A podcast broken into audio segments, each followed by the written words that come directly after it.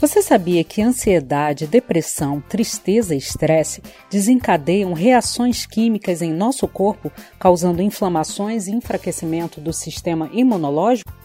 Mas como e onde no cérebro isso ocorre? E será que podemos controlar a dor emocional e impedir que ela ocorra? É o que vamos conversar no episódio de hoje. Eu sou Eli Santana e você está ouvindo o podcast Fique Equilibrado. Entender como funcionam as doenças psicossomáticas é fundamental para escolhermos os melhores tratamentos terapêuticos. E atualmente, este é um dos problemas mais comuns da sociedade atual, principalmente depois de um longo período de pandemia e isolamento social que passamos nesses últimos dois anos. Se estes desequilíbrios entre corpo e mente não forem tratados, podem gerar comorbidades e aumentar potencialmente os riscos para o desenvolvimento de diversas doenças crônicas de difícil tratamento. E este tem sido o grande desafio dos profissionais de saúde mental atualmente. Vamos entender como isto funciona em nosso organismo e o que podemos fazer para evitá-lo? Os cientistas já descobriram que nenhuma área específica do nosso cérebro controla totalmente a sensação da dor, mas que, por outro lado, algumas áreas específicas estão associadas a certas sensações dolorosas causadas por emoções. Por exemplo, sensação de aperto no peito ou de estômago embrulhado, resultante de uma humilhação ou da perda de um ente querido. Existe um processo muito intrincado que envolve a maneira como o nosso corpo envia mensagens ao cérebro, resultando em sentimentos dolorosos, avisando que algo ruim pode ou está potencialmente nos afligindo. As mesmas áreas do cérebro são ativadas quando sentimos dor física ou emocional, ou seja, existem conexões neurais que ligam nosso tronco cerebral à medula espinhal. Os sistemas circulatórios e linfático também carregam neurotransmissores que encontram-se conectados entre o cérebro e o corpo. Desta forma, cada célula do corpo, isto mesmo, cada célula, está ligada ao sistema nervoso, então ela pode ser sentida, quer estejamos conscientes ou não deste fato. Fez sentido isso para você? Eu vou explicar um pouco melhor.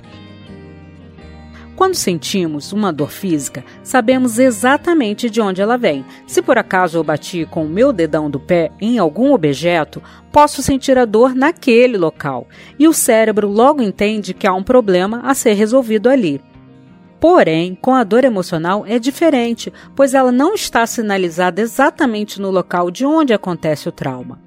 Ao bater o meu dedão do pé no objeto que foi deixado no chão, se eu quisesse gritar com a pessoa que o deixou, mas eu não gritei de verdade, não descarreguei minha raiva nesta pessoa, eu posso ter uma tensão muscular no meu pescoço, garganta e mandíbula, porque segurei meu grito de raiva é parecido com a dor provocada por um término de relacionamento, que pode causar dor no coração e no peito, por causa da perda de fôlego. Pois quando estamos seguros na companhia de alguém que amamos, nossa respiração fica mais relaxada e a frequência cardíaca controlada, ao contrário de quando perdemos aquele que pensávamos ser o amor de nossas vidas. Quando passamos por diversas questões, especialmente aquelas ligadas a experiências ruins e traumas não superados, o estresse gerado por essas emoções negativas começa a afetar a capacidade de nossa coordenação cerebral, impedindo a liberação de substâncias importantes e necessárias ao equilíbrio de nosso organismo. Ou seja, a somatização desses fatores, sentir dores por causa de um fato emocional, pode resultar num ciclo vicioso que vai se manifestar por meio de dores e de múltiplas doenças físicas, e que, se não forem tratados adequadamente, vão evoluir e comprometer a sua saúde, meu amigo, minha amiga.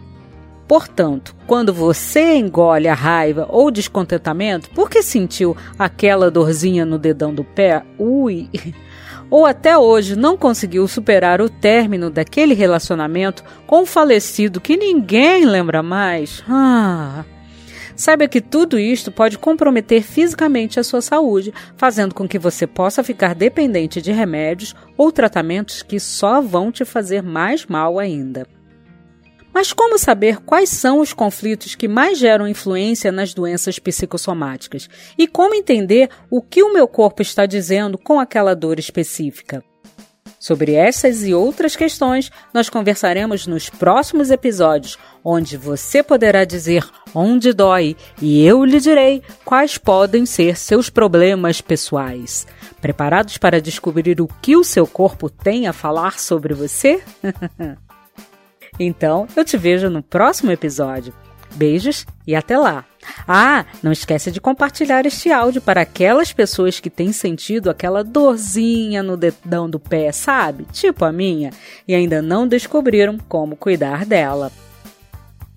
Siga-nos em nosso Instagram para saber mais sobre o que o seu corpo tem a dizer sobre você.